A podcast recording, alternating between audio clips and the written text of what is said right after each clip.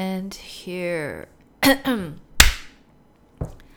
Hello, fellow wanderers. I thought I'd start this podcast or restart this podcast, and this time it's gonna be slightly different in format, just slightly, just slightly.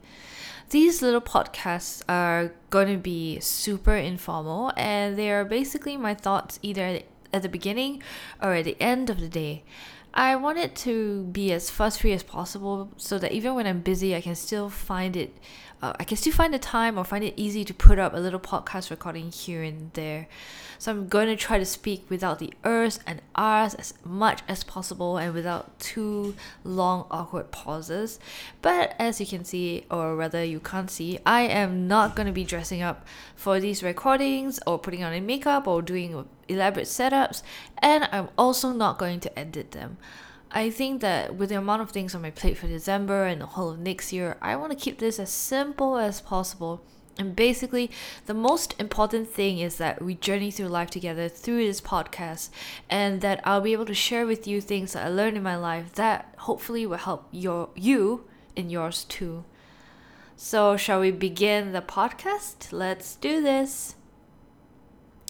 So today was uh, quite a long day for me and Ken, and as usual, you know, we always have interesting discussions.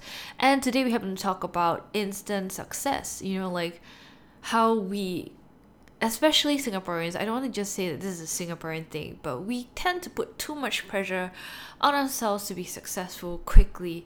You know, whether it is to solve a problem or earn a certain amount or build a business or get out of depression or deal with anxiety, which is something I'm dealing with.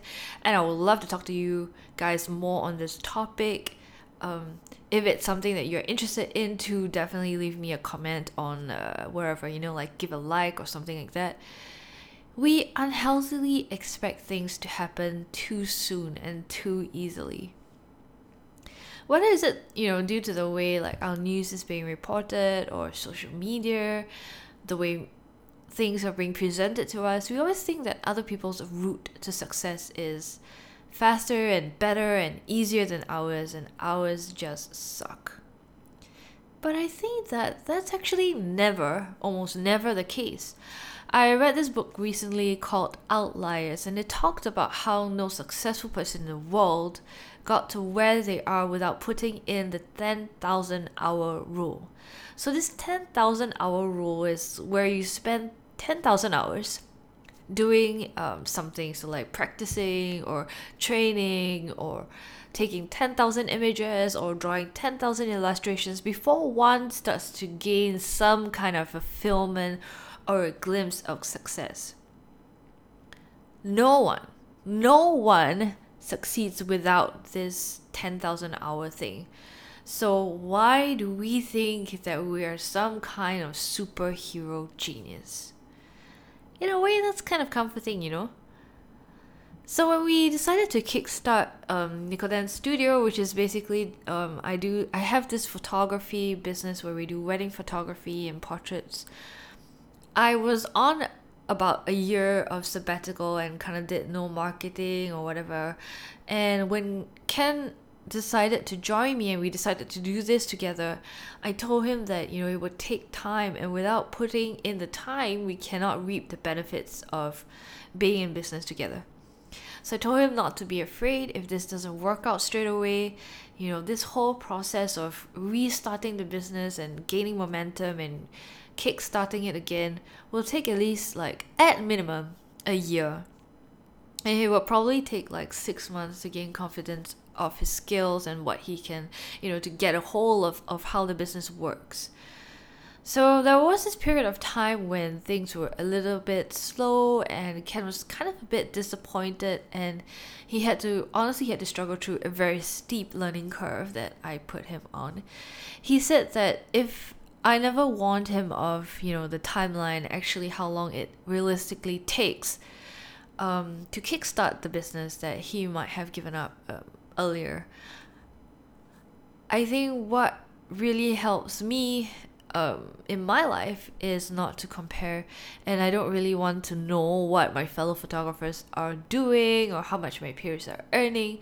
It's not that I don't care, but because we have to remember that everyone's journey is going to be different and everyone is different and you know we have different personalities we have different styles we have different energy levels we have different gifts we have different skill sets we have different backgrounds. So we are not going to be the same. Our journey our timeline is not going to be the same.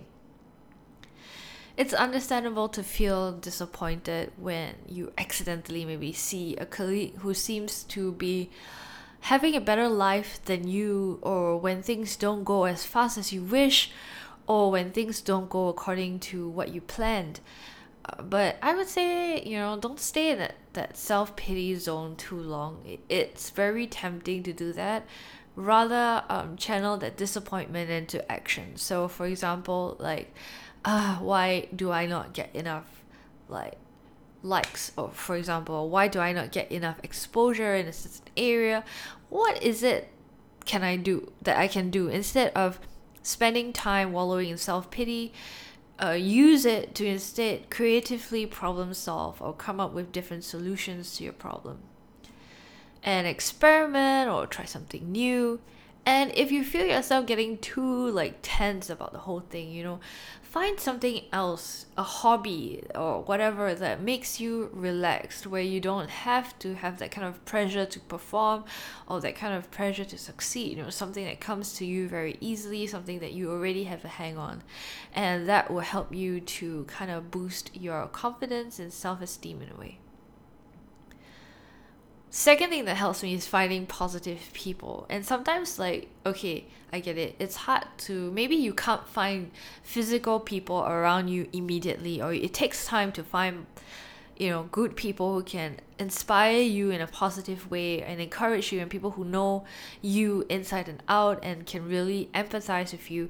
But I would say that you know we live in a digital age and with the internet we have access to a lot of inspiring and sincere people who will tell you their vulnerable vulnerabilities. And like sincere stories that are not sugar coated or glossed over, you know, like the tough stuff are not glossed over or they don't have a rose tinted lens of what they went through or like the struggles they went through that really helped me during my first two years when I was starting out in my own like wedding photography business. I was following uh, this online course, and the uh, instructor or lecturer, as whatever you would call it, was very honest about her struggles and her thoughts, and she was very very very brutally honest about how she felt. And she didn't gloss over anything. And knowing that there is someone who went through that process and is now um, quite successful or successful having that same emotions or having that same di- disappointment and frustration that you have is really very um, comforting and encouraging in a way.